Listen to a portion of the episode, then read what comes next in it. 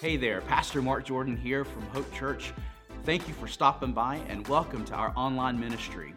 While you're here, make sure to subscribe to our podcast so you can stay up to date on all the content that's released. And while you're online, visit us at our webpage at placeofhope.org. Hope Church is on a mission to introduce people to Jesus and fuel their love for Him. And we hope that this message today is helpful and inspiring for you as you continue to take your next step on your faith journey. Once again, thanks for visiting us and make sure to check us out at placeofhope.org. Well, Merry Christmas again. If you're with us online, Merry Christmas to you as well. So happy to see each and every one of you here today. We are at the climax of our December message series, which is Christmas Road Trip. And uh, as we get ready for this evening, I, have been thinking about various road trips and the way that we prepare. We love trail mix, so we'll make our uh, jaunt to Aldi or someplace like that to get the kind of trail mix that we like. And I know the, the type of uh, road trip appropriate beverages that we enjoy. Uh, Sugar free Gatorade's one of them. We uh, Diet Sprite, Mountain Dew. Uh, if we need an extra pick me up, coffee, of course. Uh, one of the other things that I'm also very mindful of when I get ready to go on a road trip is I got to know where the bathrooms are along the way and how the different distance between pit stops may be, but also too to kind of time uh, the necessary pit stops to go to the restroom in order to be able to fill up the car. So you know, as I empty, I'm refilling the car, getting ready for that. Uh, but also, of course, when you embark on a road trip, what's one of the most important things you got to know? where you're going. Exactly right. You got to know where you're going.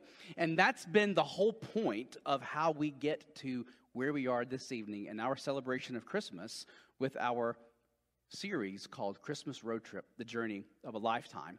Now, to let you know kind of really quickly how we got to this point, we've been looking at the key central figures of the Nativity story throughout this month of December to help us get ready for tonight.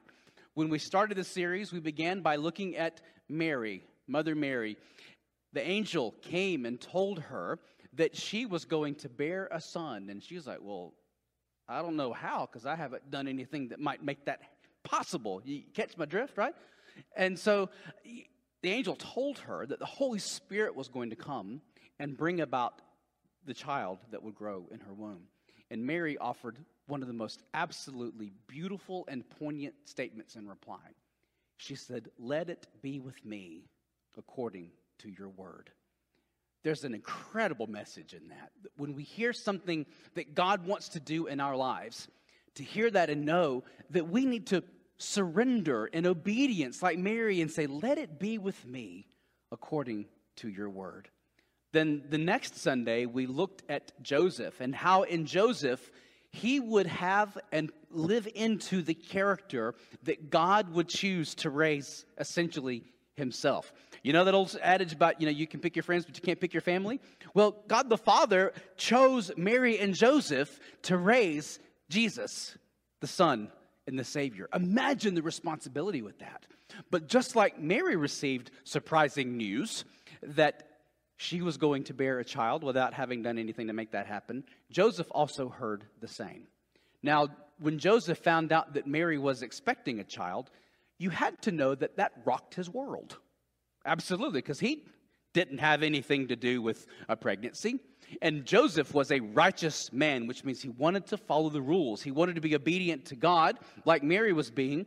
And so, what he decided to do, as the scripture tells us, that he just decided to dismiss Mary quietly, secretly. Now, why is that important? I'm glad you asked. It's important because of a couple reasons.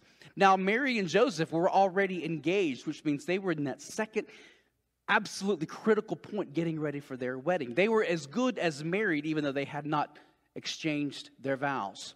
And so, for Mary to come with child without having Joseph be the physical father, in his mind, Joseph was probably thinking that Mary committed adultery.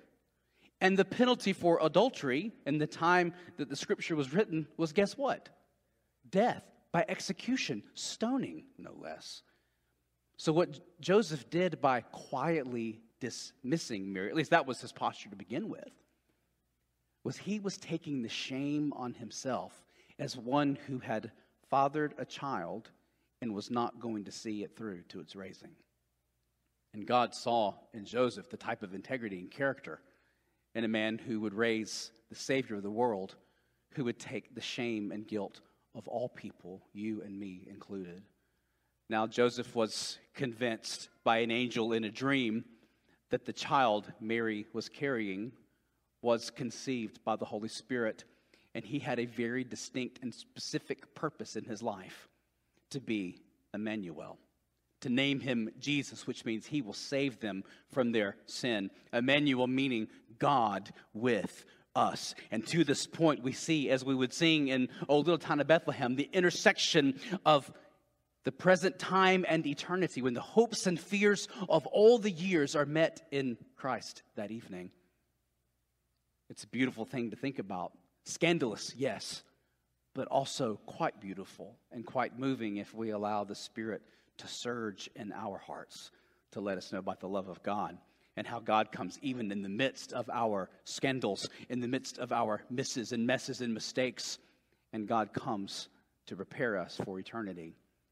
And so the Christmas road trip, the journey of a lifetime, as it was with Mary and her trip to go see her cousin Elizabeth, as it was with Joseph as he goes to ancestral home, all involves a trip, so to speak, a movement to think about how God moves in our lives as well. The movement is important because sometimes that journey itself is just as important as the destination. And so God used that movement in their lives and in their work to speak into us about how we also need, like Mary, to be obedient and submissive to the movement of God in our lives. And we need to be like Joseph of character and strength and courage and integrity so that God can fulfill in and through us what He wants us and what He wants to do. And so that's when we gather for Christmas Eve, how we consider their road to Bethlehem from Nazareth, but also how we intersect it here in this time and in this space on this Christmas Eve of 2022. So let's turn our attention to the gospel lesson, which comes from Luke's gospel, the second chapter. We're only reading the first seven verses this evening. I'm using the New King James Version, which is my favorite for this passage because it just, it, well, Linus Van Pelt quoted it, so it's good for me, right? And the Charlie Brown Christmas special. Okay, thank you, thank you, thank you. All right, let's pick up with the gospel lesson for this evening. And it came to pass in those days that a decree went out from Caesar Augustus that all the world should be registered. This census first took place while Quirinius was governing Syria. So all went to be registered, everyone to his own city.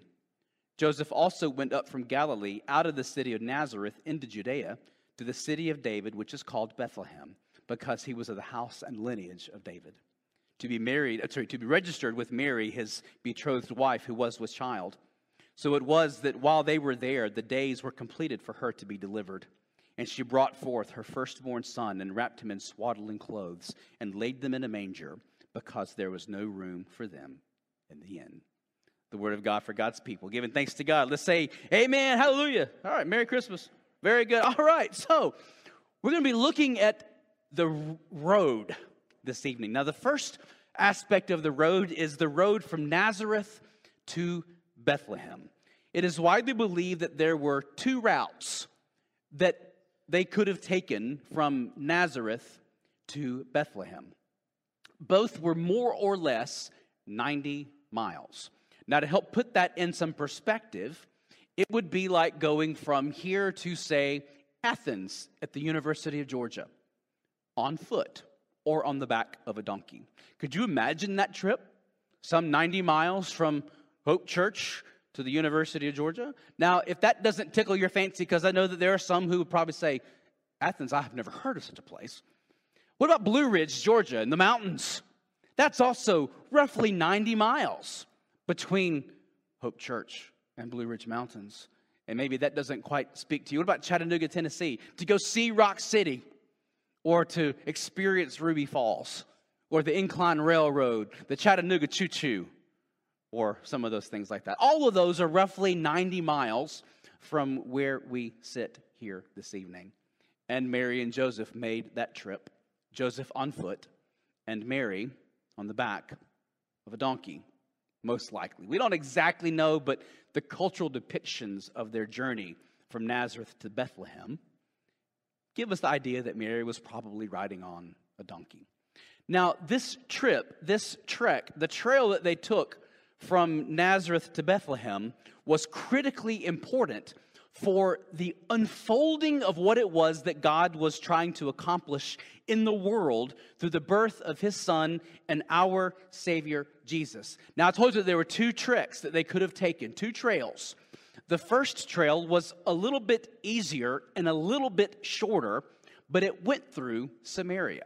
Now, if you know anything about the ancient biblical times, the Israelites and the Samaritans, they didn't get along. In fact, they hated each other. And since Joseph was a man of righteousness and integrity, he would have followed the traditional teaching that you stay away from Samaria.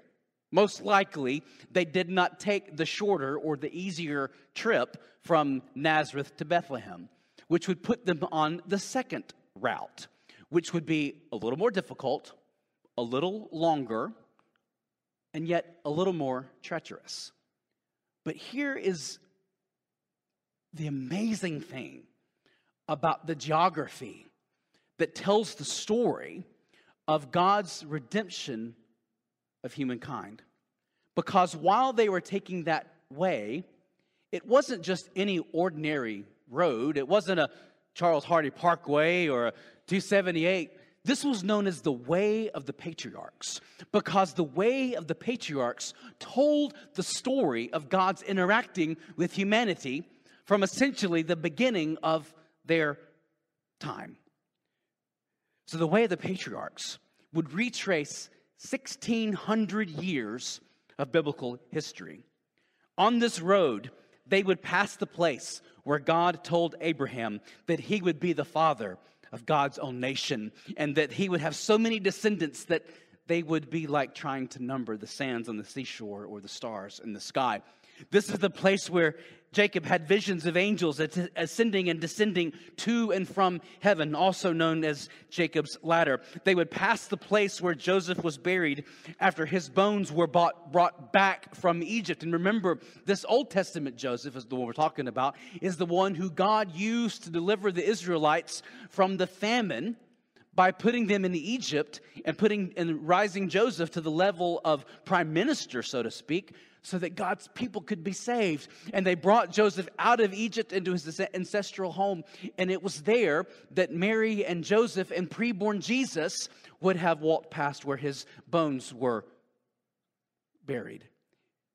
They also would pass on the way of the patriarchs, places where prophets like Samuel and Elijah and Elisha would prophesy warnings saying, Clean up your act, get your behavior right. Turn away from the chaos and the calamity that is coming if you don't get your life right. Now, of course, the Israelites didn't, and the temple was destroyed and they were sent off into exile. The way of the patriarchs also traced the way that the Israelites would have come back out of exile, the remnant, those who were still faithful to God. And so, with Jesus along for the ride in Mary's womb, Jesus himself is going the way of the patriarchs as the apex of the history of God and his promise to come to his people. But it wasn't just about retracing the past, it was about projecting the future. Because on their way from Nazareth to Bethlehem, they also would have passed the valley of Megiddo which is where the battle, the final battle of good and evil, would take place. Where God and the angels, Jesus and the angels specifically, would come and finally and ultimately defeat the devil and his demons. The way the patriarchs was about God coming and claiming this history, past and present, and then pointing to the future. And friends, throughout this season of Advent that we have been using to prepare us for this evening and our celebrations in the morning, we are reminded of the whole promise of Emmanuel. That in the time before Jesus was born, the Israelites were looking forward to the arrival of their Savior, the Messiah. And Jesus came and he lived and he taught and he performed miracles as God with us, as Emmanuel. And of course, He went to the cross to save us from our sins, and He was resurrected never to die again, and leaving us the promise from the ascension that He will return. And therein lies the whole encapsulation of Advent that God promised to come. He is with us still, and He promises to come again and defeat evil once and for all. This was the way of the patriarchs that Mary and Joseph and Jesus traveled as they moved from Nazareth to Bethlehem. That was the road. But the family had a road too. The family had a very distinctive road. I think about Joseph. He's walking on foot. Now, Joseph is the one who's trying to be mindful of the places where they might be able to make a pit stop if necessary. Course, they're not having to refill their 2009 Toyota Camry like I might be, but he had to make sure that there were provisions for the donkey and for Mary. All the while being mindful of the surroundings because the, the trek was treacherous. And it was also treacherous because there were thieves and bandits, particularly knowing that people were traveling to their ancestral homes with provisions and with money for taxing. They were ripe as targets. And so Joseph was having to be mindful and courageous and bold to lead his wife and their unborn son. But Mary was also pretty close to popping. I can imagine from experiencing late pregnancy with Tiffany that Mary was probably, shall we say, uncomfortable. And I can imagine that riding on the back of a donkey on non paved roads over the course of a couple days, 90 miles, jostling and bopping up and down, I imagine she was probably exhausted at best. And I imagine that she was none too pleased to have to make this trip late in her pregnancy. And all the while, you know, Jesus was one who was going to walk on water, and I'm sure he was practicing there in the womb, right? Because he had to kick and he had to punch, and I'm sure he was turning and rolling around. Mary had to be miserable, I would expect. But yet, on the trip, they knew they had to go. It reminds us of Mary's surrender and her obedience. Her obedience, let it be with me according to your way and your will, your word.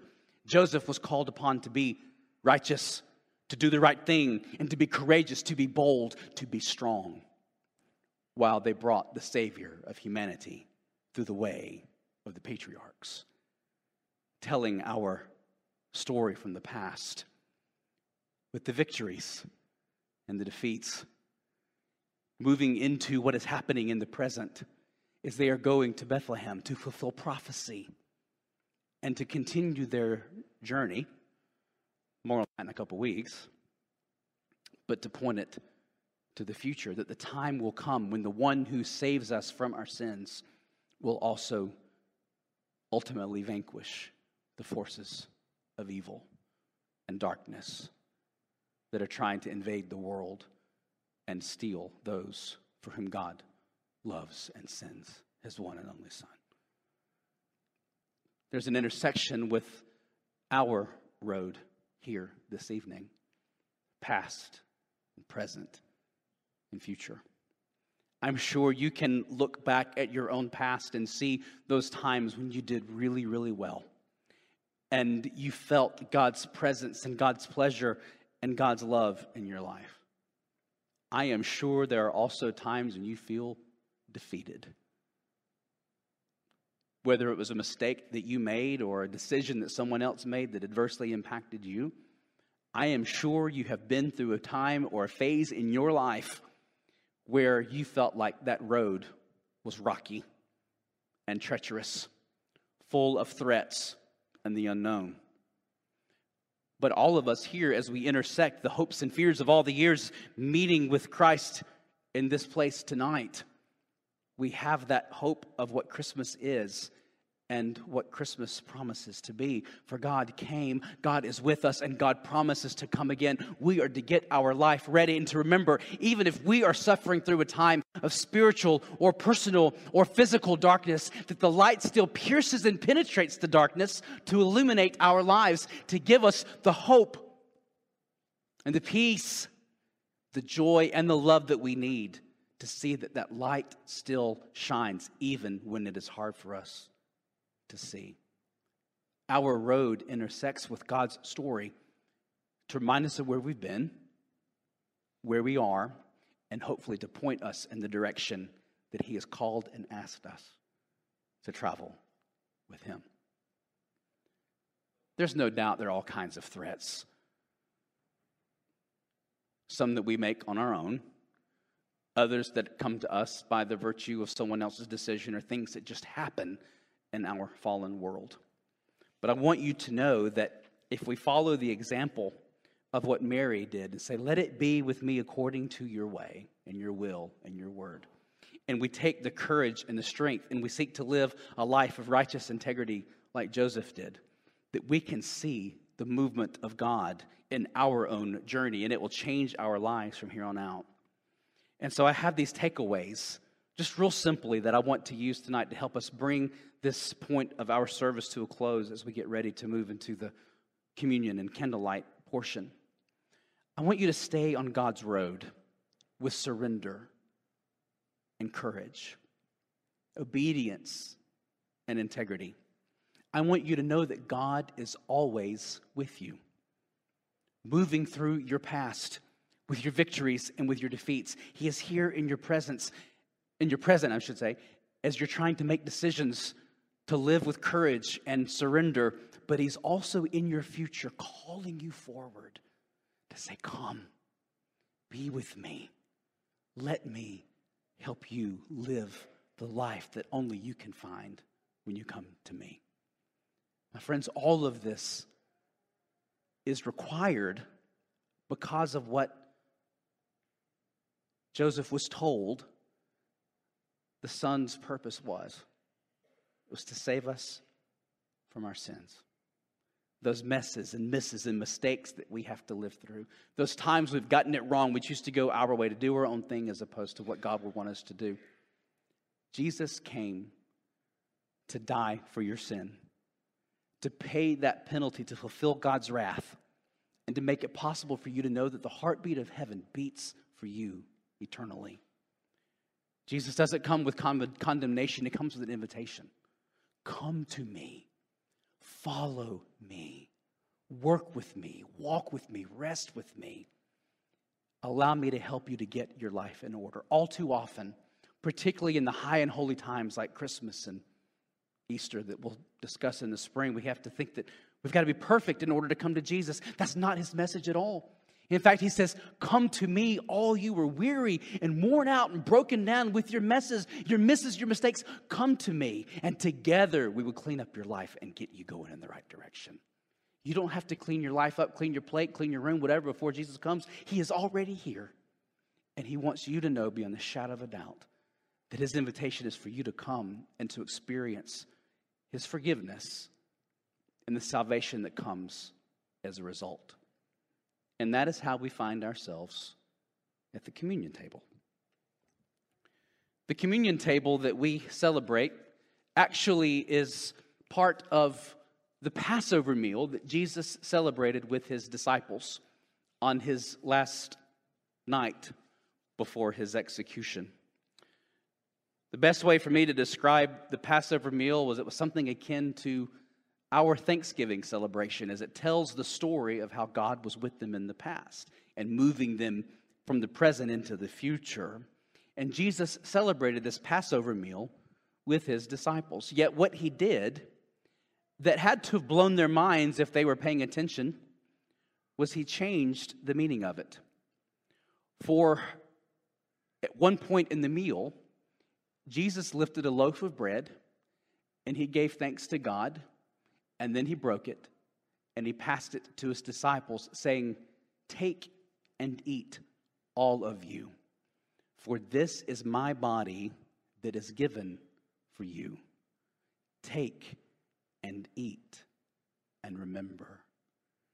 Jesus was shifting the focus from the past to their present and saying he was the bread of life. When that supper was over, the Lord Jesus lifted the cup. And in giving thanks to God, he blessed it and passed it to his disciples, saying, Take and drink from this, all of you, for this is the blood of the new covenant poured out for you and for many in the forgiveness of sins. That's a fancy way of saying that God's salvation comes to us, not based on what we do or how we may try to earn it, but it's based on what God has already done for us in Christ Jesus. And so as Jesus passes the cup and he says, Take and drink from this, all of you, for this is my blood poured out and shed for you for the forgiveness of sins. He is saying that he has already accomplished that which he has called us to receive and accept. So, though we may be many, as we come together and we eat from the one loaf and we drink from the one cup, we proclaim the life and the death and the resurrection of Jesus until he comes again. Again, this isn't anything that we've done, this is accepting what God has already done for us. And so Jesus transformed the meaning of that meal. Whereas they first started to gather with his disciples, they were focusing on how God rescued and redeemed his people from slavery in Egypt. And what Jesus was doing was for the disciples, saying, I am rescuing and redeeming you from slavery to sin and death. Our salvation is at hand through the forgiveness of sins. Eat the bread, drink the cup, and remember that God is real. He loves us and meets us right where we are, way too much to leave us there. So he calls us and beckons us forward based on who he is, not on who we are or what we've done. Will you pray with me, please? Almighty God, I give you thanks for this holy, holy evening, this most beautiful of services, this Christmas Eve candlelight and communion. Almighty God, we give you thanks for how you gave us this service as a way to remember you, but also to find the nourishment that we need for our own spiritual journeys.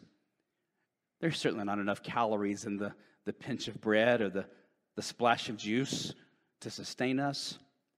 But Lord, what we are doing is we are ingesting you and taking you into our lives and finding the fulfillment of the promise that you said when we eat of your flesh and we drink of your blood, we shall never hunger or thirst again.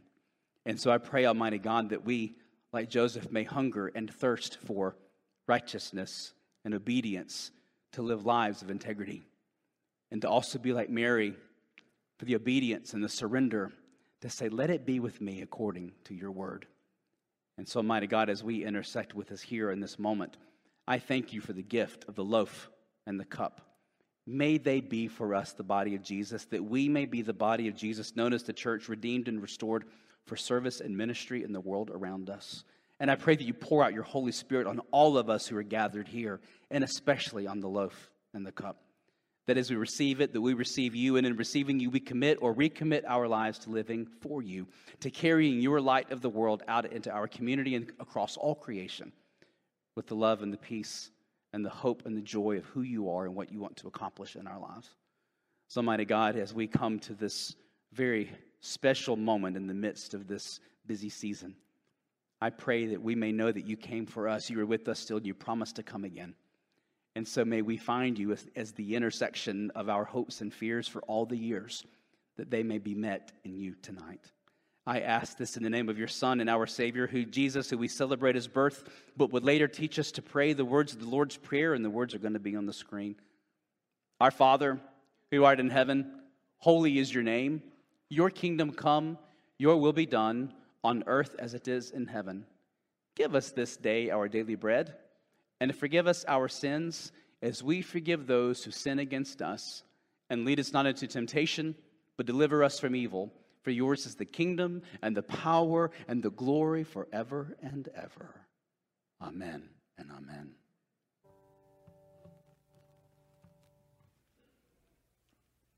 Pray with me. Almighty God, we give you thanks for this holy mystery which you've given yourself for us. Grant that as we close this service and go back out into the world, that we may do so as light bearers in the midst of our own journey. Lord, we know that there are highs and lows, ins and out, twists and turns, threats from the terrain, threats from people who seek to do us harm, threats we can't even foresee. Yet we know that you are with us. We thank you for how the journey of Mary and Joseph and Jesus brings us to this place where we ourselves can find our own participation and place in it. Forgive us, Lord, for the times we fall so short, and we do so often. But also, God, thank you for providing for us the opportunity to receive our salvation, not based on anything that we have done, but based on who you are and what you've done for us in the cross of Christ. So may we receive his invitation to come and to receive that forgiveness, to receive the light of the world penetrating and puncturing the darkness that we may go back out into the world, lifting high that light of Christ, sharing it wherever we are, from our church to our community throughout all creation. For it's in the name of Jesus, I pray. Amen and amen. Thank you again for joining us today. We are glad that you stopped by. Again, we want to encourage you to visit us online at placeofhope.org. If you're in the Paulding County area, there you can get Uh, service times, directions, and information about all of our awesome activities for children, for students, and for adults. Again, Hope Church is on a mission to introduce people to Jesus and fuel their love for Him, and we hope to provide you the heart fuel you need to follow Jesus. Thanks again.